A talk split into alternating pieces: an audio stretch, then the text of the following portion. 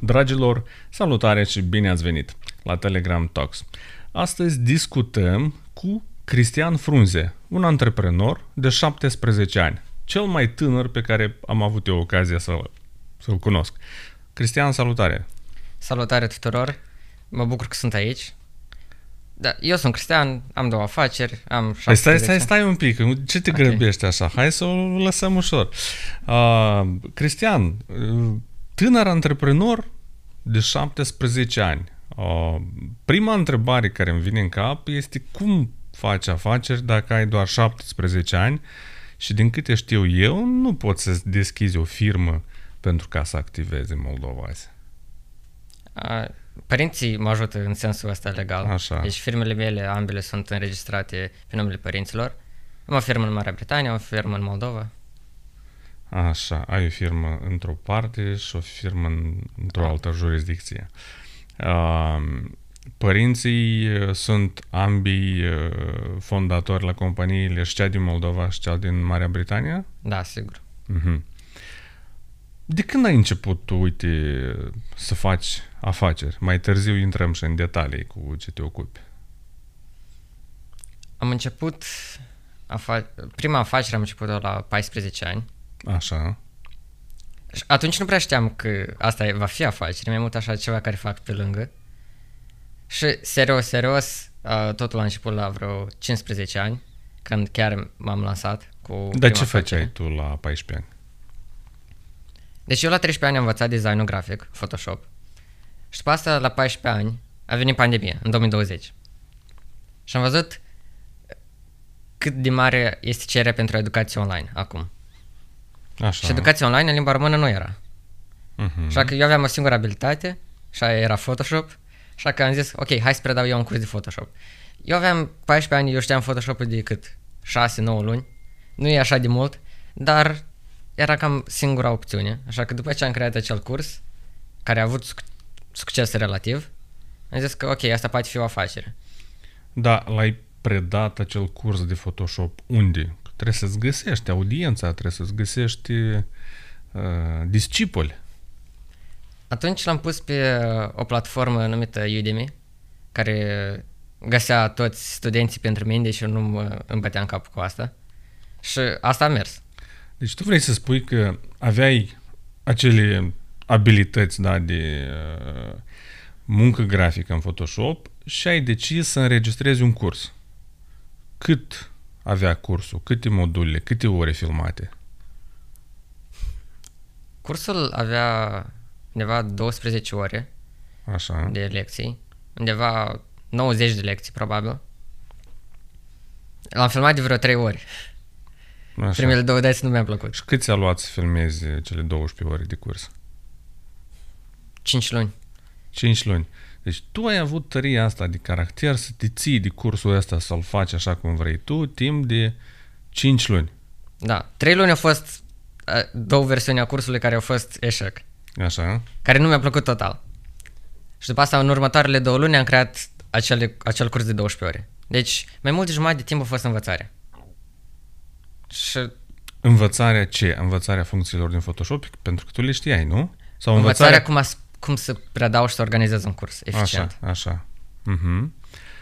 Deci, 5 luni te-ai pregătit, ai pus cursurile pe Udemy. La ce preț le-ai pus? Ideea că nu eu decid prețurile pe Udemy, deci Așa. ei le decid. Așa, de obicei, când este reducere, ele se vând cu între 10 și 20 de dolari. așa. Așa. Și în mod normal? Și în mod normal, uh, între 80 și 200 de dolari. Ok. Și uh, prețul inițial pentru cursurile pe care le-ai publicat tu acolo a fost de... Eu l-am pus de 200 dolari. Eu nu cred că cineva în viața mea l-a cumpărat cu 200 dolari. Așa. Uh, Așa este tactica. Udemy nu este tactica mea. Uh, Prețul mediu ar fi vreo 13,5 dolari care a fost cumpărat curs. Mhm. Așa. Și înțeleg că la un moment dat cursul tău s-a bucurat de mare popularitate. Câți studenți online ai avut acolo? Din septembrie 2020 până în decembrie am uh, avut peste 1000 de studenți înscriși în acel curs. Și toți au plătit. Da, peste 1000 de studenți plătitori. mă 1000 refer. de studenți plătitori. Da. Și am făcut, din cauza, la început, m, prima lună nu a avut succes, așa că am zis, ok, uh, nu am uh, review-uri, ce fac? Dau cursul gratis la 2-3 mii de persoane. Și deci primii 2-3 mii de persoane uh, au intrat gratuit. Așa. Asta a fost singura dată când am făcut asta. Și după asta am, uh, au început să vină testimoniale bune și cu timpul păi, s-au înscris 1000 de studenți plătitori. Deci tu ai mers cu un marketing din ăsta agresiv, gratuit pentru toată lumea, lumea s-a bucurat de, de curs și apoi ți-au dat review-uri bune, ai devenit popular printre cei care au absolvit ace- acel curs și apoi ai mai avut încă 7000 de oameni care au plătit, așa înțeleg. Da, eu alt marketing nici nu știam cum să fac. Mhm. Eu, eu nici nu știam ce asta este marketing. Așa. Dar eu am făcut-o și se pare că a mers. Ok. Și ce a urmat după asta? Ai văzut că acel curs a avut succes mare, da, în următorul an. Uh, Ce ai făcut cu banii? Toți banii... uh, În decembrie m-am gândit, ok, asta are potențial. Hai să o transform într-o afacere. Și atunci, d- dar eu aveam 14 ani, adică nu aveam alte abilități relevante. Așa că tata a venit cu ideea că noi putem angaja. Și eu like, oho, noi chiar putem angaja. Așa că am luat experți, până în momentul de față sunt 20 de instructori care au creat toate cursurile noastre. A, ăla de Photoshop nu mai există. De Ăla e ce? scos. De ce dacă era atât de profitabil și popular? L-am creat din nou, Așa. uh, versiunea nouă a Photoshop-ului, cu alt instructor, deja care nu are 14 ani. Mhm. Ca să pară mai serios sau de ce? Pentru că dacă a avut succes cu tine la 15 ani, nu văd care ar fi problema din punctul ăsta de vedere. L-am creat din nou deoarece, în primul rând, în momentul când l-am creat, l-am refilmat, avea deja 2 ani și oarecum s-a schimbat Photoshop-ul.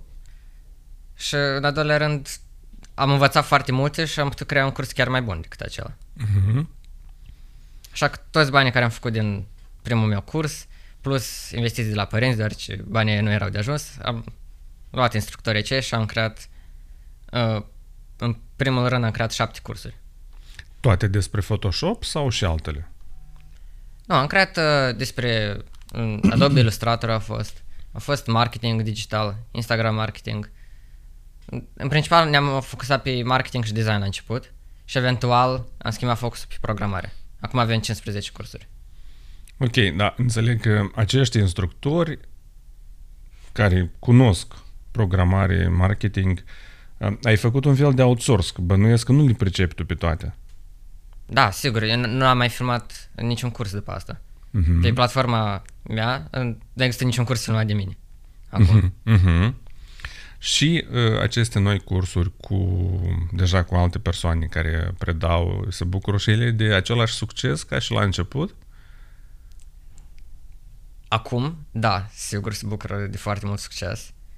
Și a- asta nu e din cauza că suntem singuri pe piață, asta e din cauza că uh, aș zice eu, desigur că eu sunt biased, ele sunt oarecum mai bune decât competiția și uh, am învățat să fac marketing normal. Ok, Au- și, și în ce ar consta secretul? Uite, să zicem că o să se uite la podcastul ăsta, o să se uite niște oameni care au niște cunoștințe bune într-un anumit domeniu și vor să bage și ei un curs online, uh, să-l filmeze și să-l pună online. La ce ar trebui să atragă atenție? Vorbești tu acum deja în perspectiva de, din perspectiva de profesionist. Eu am avut succes prin a găsi locuri care... prin a găsi lipse în piață. Deci, ok, nimeni nu predă programarea în piață uh, în sens că la acest punct de preț. Și, și acolo era o lipsă. Da, sunt cursuri live de programare. Ele costă 10.000 de lei în sus. La punctul de 100 dolari, nu există. Așa că am găsit acest punct în care noi putem intra și noi așa am avut succes. Dacă i- nu știi nimic altceva sau uh, ești într-un punct în care este competiție și nu poți găsi o metodă de a te diferenția, fă-ți să diferențezi. Uh, nișați mai mult sau, pur și simplu, m, a, asta merge foarte bine la cursuri de business. Nu numi asta curs de marketing. Numește asta, crește, creșteți vânzările de două ori. Mhm. Ok. Ai uh, investit în alte cursuri, spui că sunt vânzări foarte mari. Uh, ce ai făcut în perioada asta, 15-17 ani?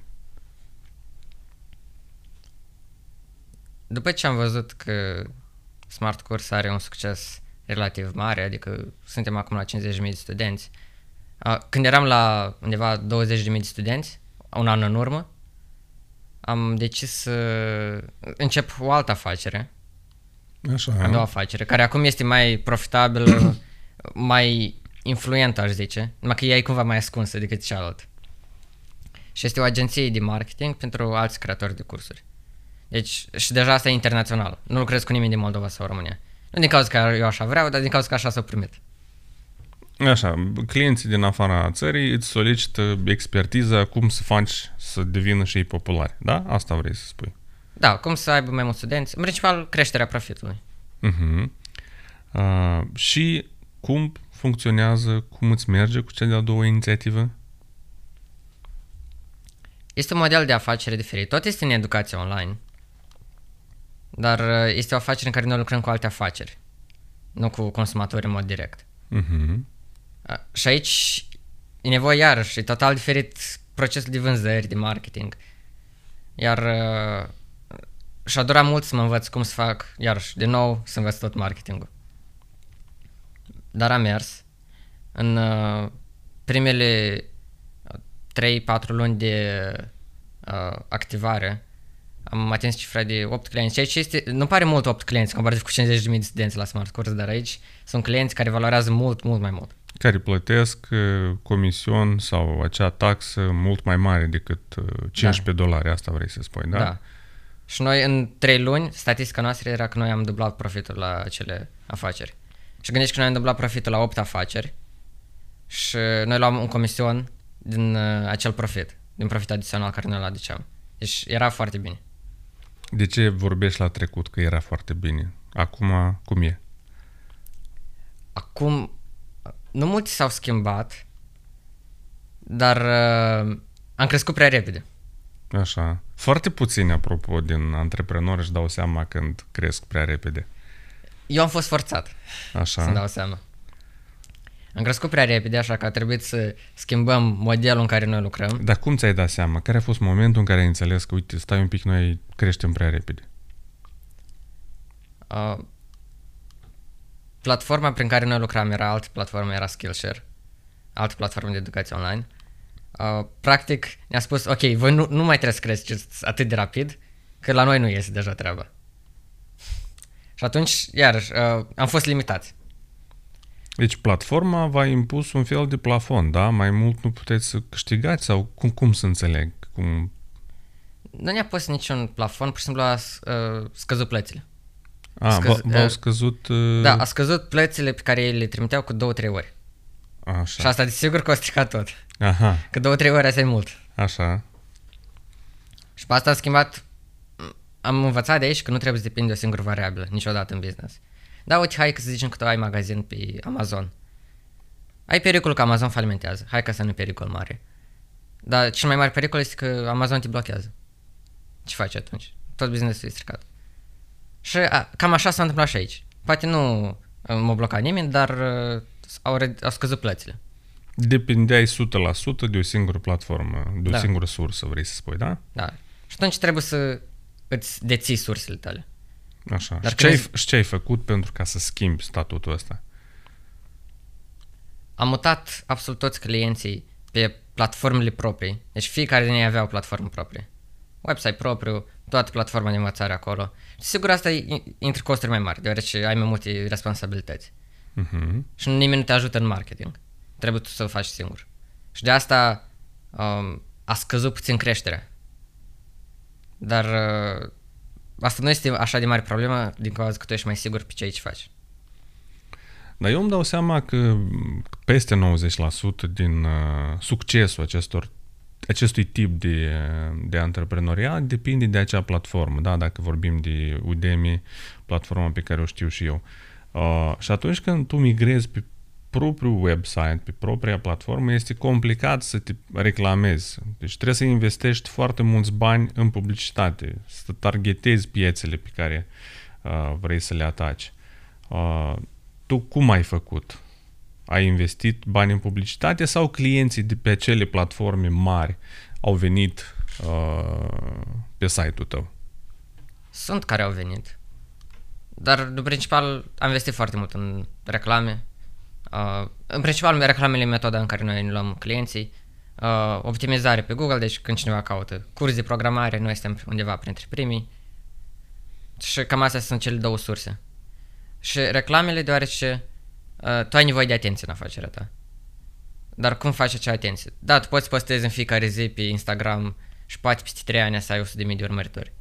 Sau tu poți plăti undeva 200-300 dolari la Facebook și tu deja ai 100.000 de vizionări la fiecare reclamă. Deja alegi tu. Mm-hmm. Și înțeleg că uh, soluția pe care ați ales-o, migrarea pe propriile platforme și investiții mari în publicitate atât pe Google cât și pe Facebook, Instagram. Da, Facebook, Instagram, Twitter încercăm acum. Mm-hmm. Ok, și acum la ce etapă sunteți? Uh, astea două afaceri, da, cu cursuri online și o agenție de marketing care îi ajută pe producătorii de cursuri să se promoveze.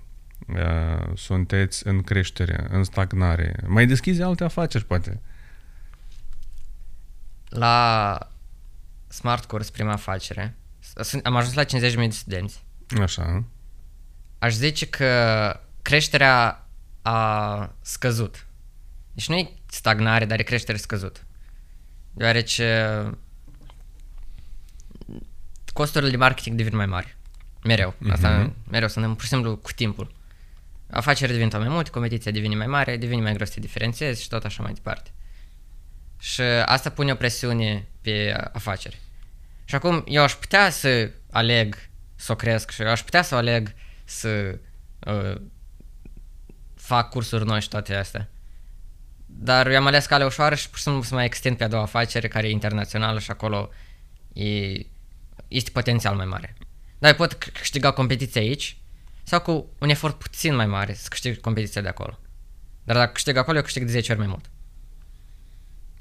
Dăm voie să traduc. Deci înțeleg că te interesează mai mult uh, afacerea cu marketing, da, cu promovare, pentru că, unu, piața este internațională, bugetele sunt mai mari. Da, exact. Dar spune te rog, dacă nu este secret, uh, care este venitul pe care reușești să-l obții timp de o lună de la un client pentru a-l ajuta să se promoveze? Mm, depinde foarte mult de client.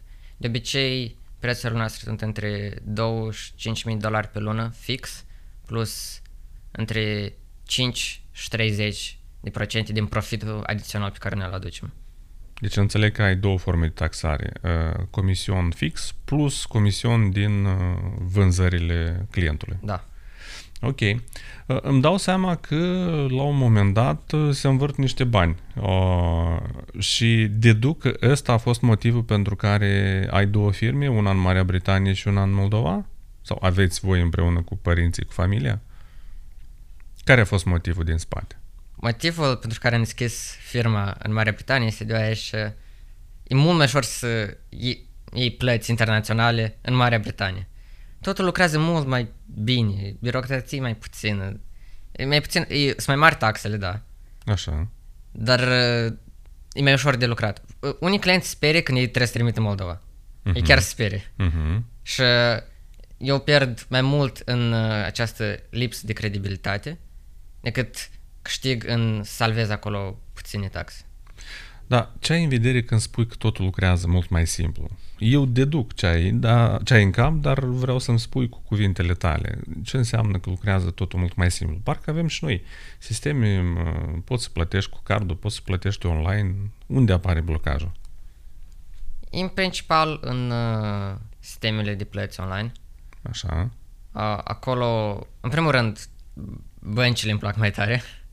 Uh, au, Pentru că? Sunt mai ușor de utilizat.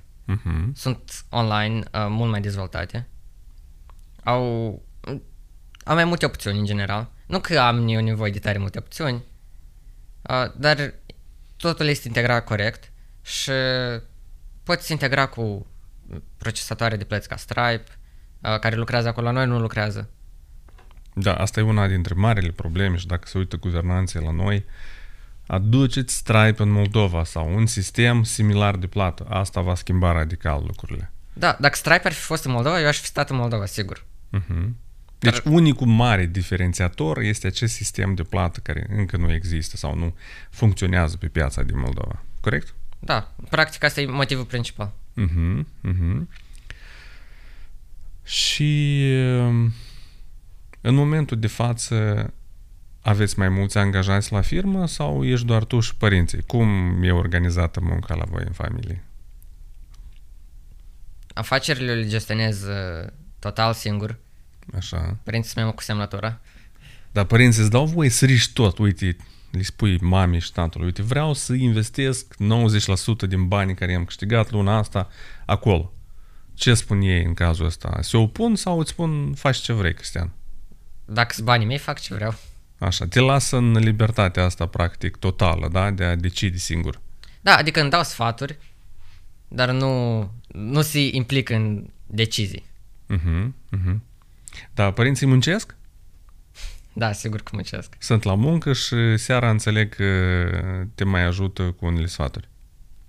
Da, când discutăm, adică mă ajut cu sfaturi dacă am nevoie. Uh, în general, discutăm de tot felul de chestii, ne ajutăm reciproc. Uh-huh, uh-huh. Dar cât timp îți ia ție, uite, activitatea asta de antreprenoriat? Pentru că îmi dau seama că e o muncă mare să faci lucrul ăsta. Tu încă ești elev, presupun, nu? Uh, când reușești? Uh, în primul rând, în timpul vacanțelor sau weekendurilor, când nu am școală, eu lucrez vreo 10 ore pe zi, 7 zile din săptămână, adică lucrez destul de intensiv. Și în timpul școlii lucrez tot timpul pe care eu l-am liber, de obicei de la orele 3 până la 8, 9, de obicei mă întorc acasă la 90. Eu pe vremea ta, când stăteam atâtea ore la calculator, primeam pedepse, pentru că am stat prea mult cu ochii în calculator. Părinții ce-ți spun? Nu, nu au nimic de obiectat? Desigur că au de obiectat. Mă sun la fiecare 20 de minute și spun scoalți de la calculatorul ăla. Dar, în primul rând, eu nu lucrez acasă. Așa. Deci nimeni nu mă poate impune. Așa. Nu te văd, da? Da, nu mă văd. Uh, am... Uh, și eu iau metode de siguranță pentru a mă proteja cât de mult eu încerc posibil. Am ochelari de calculator, stau la distanță adecvată, uh-huh. încerc să stau corect. Așa. Și uh, te susțin în ceea ce faci până la urmă. Înțeleg că nu sunt împotrivă, te susțin, te încurajează să dezvolți mai departe aceste inițiative. Da, sigur, mă susțin foarte mult. Cristian, ce crezi că a stat, mai stă în spatele motivației tale? Uh, și te întreb asta uh, din considerentul că sunt foarte multe, mulți adolescenți astăzi care preferă să piardă timpul pe nimicuri, preferă să se joace. Um, de ce, spre exemplu, nu ai stat să te joci, dar dezvolți o afacere? Cu ce e mai interesant asta decât un joc super captivant? Viața reală aș zice că e mai interesant. Așa. Consecințele sunt reale. Oh, mi-a plăcut foarte mult. Consecințele sunt reale. Îți place să fie ancorat în uh, realitate? Da, sigur. Adică tu știi că ceea ce vei schimba acum va avea o consecință acum sau cândva. Și asta e cumva pune presiune pe tine, ceea ce devine mai interesant. Dacă mori în joc, ce contează, te respawnezi în 5 secunde. Uh-huh. Nu contează asta. Dar... Și poate deveni plictisitor la un moment dat. Nu cred că devine plictisitor, sunt întregi armate de oameni de știință care studiază asta, cum să nu devină plictisitor. Dar și viața reală aș zice că e mult mai plictisitoare decât un joc. Uh-huh. Dar faptul că tu ceea ce faci în viața reală schimbă ceva în viața reală, asta schimbă totul. Schimbă probabil motivația de a spate. Schimbă da? mentalitatea. Uh-huh. Da, apropo, tu te joci pe calculator, îți plac jocurile? Nu, uh, ni- niciodată nu mă joc. Poate să fie o dată, două ori în an. Nu-ți place sau nu, nu te captivează? Am lucruri mai importante de făcut. Asta e tot. Nu știu dacă îmi place sau nu. Nu mă joc așa des încât spun că îmi place. Uh, probabil, dacă aș investi timp în asta, da, mi-ar plăcea. Din cauza că, iar, sunt armate de oameni de știință care f- se asigură că mie să-mi placă asta. Dar, eu pur și simplu nu, nu deschid niciodată jocuri. Eu nici n-am niciun joc în calculator. Da, în Sau în trec- telefon. Da, în trecut te-ai jucat? Hmm. Când Înainte am de primit a lansa, calculator. Înainte de a lansa afacerile, spre exemplu, astea două despre care mi-ai vorbit azi. Când de-abia a venit pandemia, uh, mă jucam deoarece nu aveam altceva ce să fac. Deci înainte de afaceri, dar după pandemie. Uh, sau nu după, chiar în, când a început. Mă jucam, era, țin minte, Civilization 6. Mhm. Uh, tot joc de strategie. Dar asta a fost cam singura. Imediat ce am început afacerile, prioritățile s-au schimbat. Știți ce, totuși, mi este greu să, să înțeleg, iată, cum te-ai ținut, uite, 5 luni ca să înregistrezi cursuri, să le pui online? Care a fost motivația din spate? Motivația a fost să ai, să faci bani, să vezi că se pot abona, nu știu, 100 sau 200 de oameni la cursurile tale, sau pur și simplu erai plictisit de tot și ai vrut să faci altceva? Iată, cum răspunzi tu la întrebarea asta? Cum ai fost tu motivat timp de șase luni, luni până ai văzut cursurile alea puse pe uh, Skills Care sau pe Udemy? Skillshare sau Udemy, Skillshare. Eu tot asta mă întreb uneori. Și Um, cum ți-ai răspuns tu la întrebarea asta? Pur și simplu nu aveam altceva mai bun de făcut. Mie îmi place să mă dezvolt, mi-e place să citesc și asta mereu era. Și eu simțeam cum mă dezvolt foarte intensiv în timpul ăsta. Uh, Mie deci de asta îmi place școala. Eu învăț bine la școală. A- Acum afacerile sigur că sunt mai interesante ca școala, sigur că învăț mai multe și de asta îmi plac afacerile mai mult decât școala. Dar din cauza că mie îmi place să învăț, mi-a plăcut și tot acest proces. Când predai, tu chiar înveți. Mhm. Ok. E o motivație intrinsecă, nu prea pot spun ceva extern, că n-am avut atunci ceva extern. Acum hai să zicem că am uh, validare externă și toate astea. Și asta tot, uh, desigur că îmi ridică motivația. Dar la bază este oricum ceva înăuntru, eu nu prea pot să exprim asta. Am înțeles. Eu cred că te-am înțeles uh, și sper că la fel o să facă și cei care ne urmăresc. Cristian, uite, vreau să profit de faptul că ești aici să, și să încerc să satisfac niște curiozități, uh, unele întrebări pe care eu le am. Uh, de ce sunt interesați adolescenții azi? Iată, ce interese au? Ce fac în timpul liber? În afară de dezvoltatul de afaceri. Ideea că nu prea stau cu foarte mulți adolescenți. Mhm. Uh, da, sigur stau la școală, dar cam asta e singura mea sursă de informare. Um, da, desigur, uh, sunt jocuri, sunt rețele sociale, dar sunt și în comunități în care sunt adolescenți care doresc să dezvolte afaceri, doresc să facă bani. Și uh, spun că doresc să facă bani, asta nu e ceva rău. Asta este o metodă, un motivator destul de bun pentru a te dezvolta. Mhm. Uh, s- eu știu uh, mulți adolescenți, chiar și din Moldova, care lucrează la afacerilor, afaceri online. Ei sunt interesați de asta. În același timp, uh, da, sunt care pierd timpul, asta, dar asta mereu a fost. Mhm. Și aici sunt lupte între uh, companiile de jocuri, de rețele sociale și motivația fiecare persoane. Și deja fiecare alege. Dar ce consumă adolescenții azi în materie de ecran, da? Pentru că avem o multitudine de aplicații. Uh, Se mai uită adolescenții la TV, stau doar pe rețelele de socializare m- și mă refer aici la Instagram, Facebook, TikTok sau uh, preferă YouTube-ul în foarte mare măsură. Tu cum vezi din perspectiva ta? Deci la televizor nimeni nu stă. Ca Nimeni nu se adolescent. uită, așa. Um, Cu asta ne-a lămurit. Da, asta în primul rând. La radio cu atât mai mult.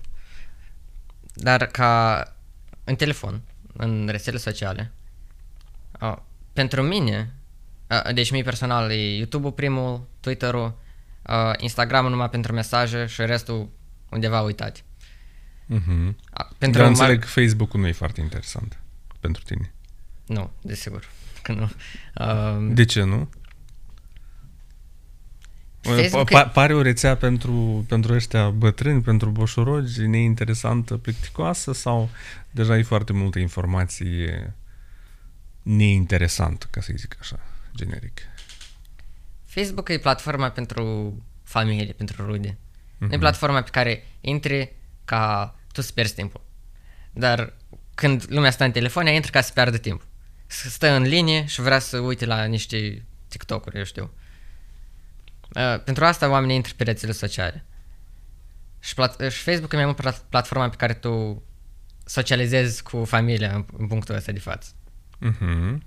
Și asta e valabil pentru mai mulți adolescenți, pentru mai mulți tineri din, uh, din grupul tău de interese sau așa o percepi tu? Din grupul meu de interese nu știu pe nimeni care stă pe Facebook. Așa. Și- Dar toți stau pe Insta și pe TikTok. Cei mai mulți din grupul meu stau pe Twitter și pe Instagram.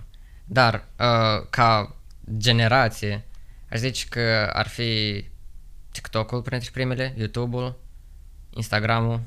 A- astea trei sunt cele principale. Uh, nu la noi, dar Twitter-ul începe să crească oarecum. Mm, Dar de ce crezi tu că... De fapt, am câteva întrebări la capitolul Twitter, pentru că eu sunt un uh, utilizator de Twitter uh, de mai bine de 12-13 ani și îl folosesc în fiecare zi chiar. Dar la noi n-a prins. La noi sunt foarte puțini utilizatori. Ce faci tu pe Twitter? Și de ce mă mir că ai enumerat această rețea de socializare în lista ta de interes? Ce faci tu acolo? În primul rând, eu nu am nicio rețea de socializare pe telefon. Cel puțin ultimele trei luni n-am avut niciuna. Uh, De ce? din cauza că, iarăși, Pierzi timpul? oarecum o pierdere de timp. Adică nu e ca și cum eu urmăresc uh, mimuri sau toate astea. Eu uh, învăț chiar și pe aceste platforme. Dar nu e același lucru că... Prefer să citesc o carte. Eu în telefon am aplicație de citit, în uh, Ghiozdan mereu stă cartea, peste tot eu am undeva o carte. Dacă stau în linie, eu nu deschid Twitter, eu deschid cartea. Mhm. Chiar dacă e 5 minute. Pentru mine e de ajuns, eu mă pot concentra. Dar cine te-a învățat pe tine, uite, aceste reguli? Pentru că bă, sunt rare, aș spune eu. Stai cu cartea în ghiozdan, cu cartea în telefon.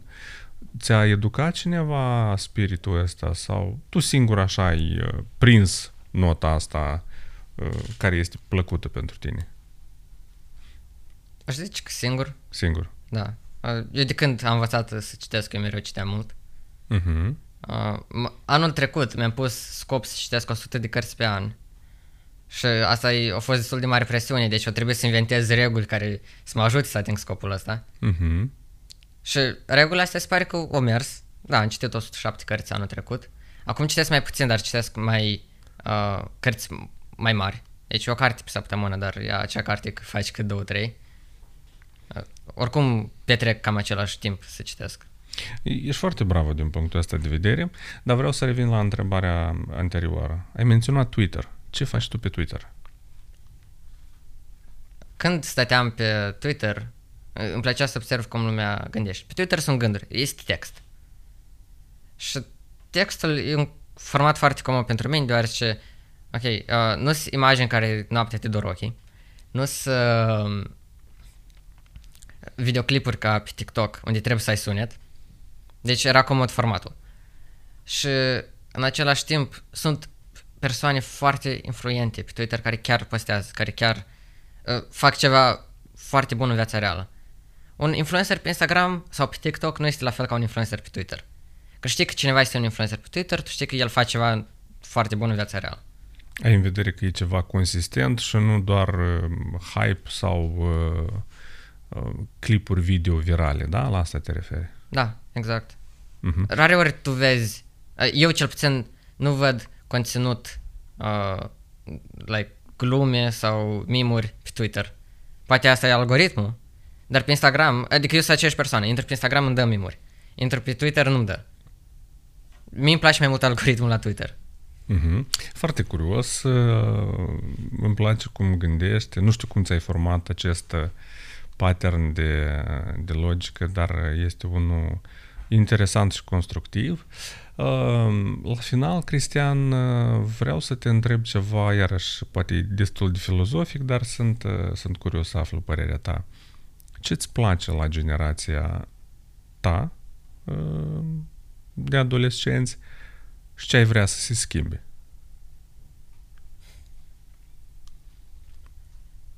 Îmi place că m-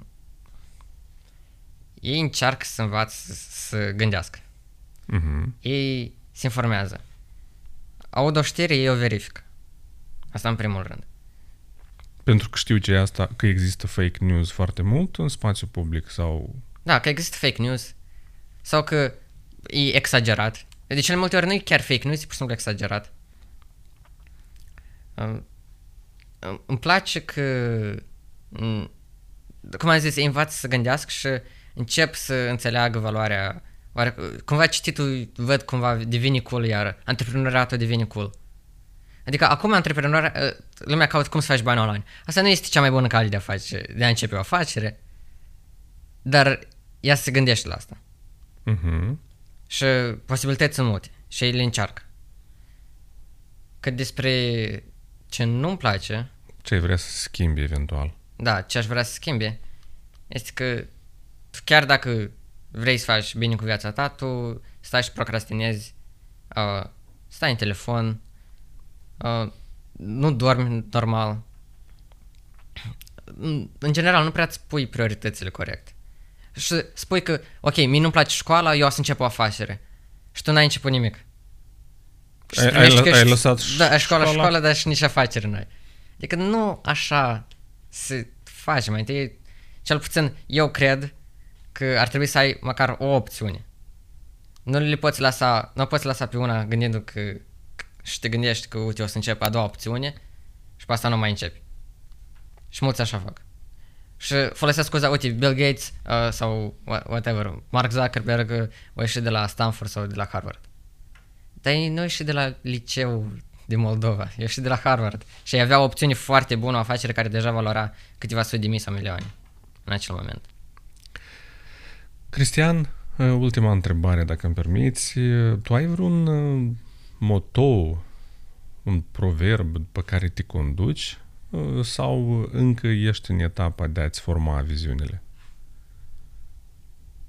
Sau poate sunt unele care îți plac foarte mult și care deseori te ghidezi de aceste sfaturi, gânduri? Era Naval Ravikant un filozof și antreprenor american. Um, avea motoul ăsta Health, Love and Your Mission in that order. Adică sănătate, iubire și misiunea ta în așa ordine. Și practic așa ar trebui să te prioritățile. Primul rând sănătatea, deoarece, deoarece nu faci nimic fără sănătate. Prin iubire se referă în general la relații și prin misiune nu se referă doar la bani, se referă la lucruri pe care tu îl faci lumii. Și mă gândesc la asta des, deoarece la mine prioritățile nu de fiecare dată stau așa. Eu știu că așa ar trebui să stai corect, dar am perioade când ele sunt invers. De exemplu, chiar acum în perioada asta, ele sunt invers. Misiune, relație și la urmă undeva stă sănătatea. Știu că asta, a, așa e modul corect în care să trăiești. Cel puțin eu așa aș vrea să trăiesc. Totul e subiectiv. Vreau să te consolez, cred că noi toți din adolescență și uh, primii ani sau anii uh, între 20 și 30 nu prea ne facem griji de sănătate, așa că uh, nu, nu greșești cu nimic dacă uneori mai dai prioritate și misiunii sau, sau altor lucruri. Cristian, eu îți mulțumesc că ți-ai făcut timp. Am fost plăcut surprins, pot spune, de, de tine uh, și îți doresc succes în ideile pe care le ai. Mi-a plăcut logica ta, mi-a plăcut uh, cum îți structurezi, îți structurezi și cum uh, faci analiza. Uh, cred că e, un, e o pornire tare bună. Baftă mai departe! Mulțumesc mult și vă succes! Dragilor, după cum vedeți, dacă țara asta nu este pierdută, dacă mai avem adolescenți tineri ca și Cristian. Asta a fost ediția de astăzi la Telegram Talks. Vă aștept și data viitoare, ca de obicei, aici, pe YouTube sau pe canalul de Telegram. Vă salut!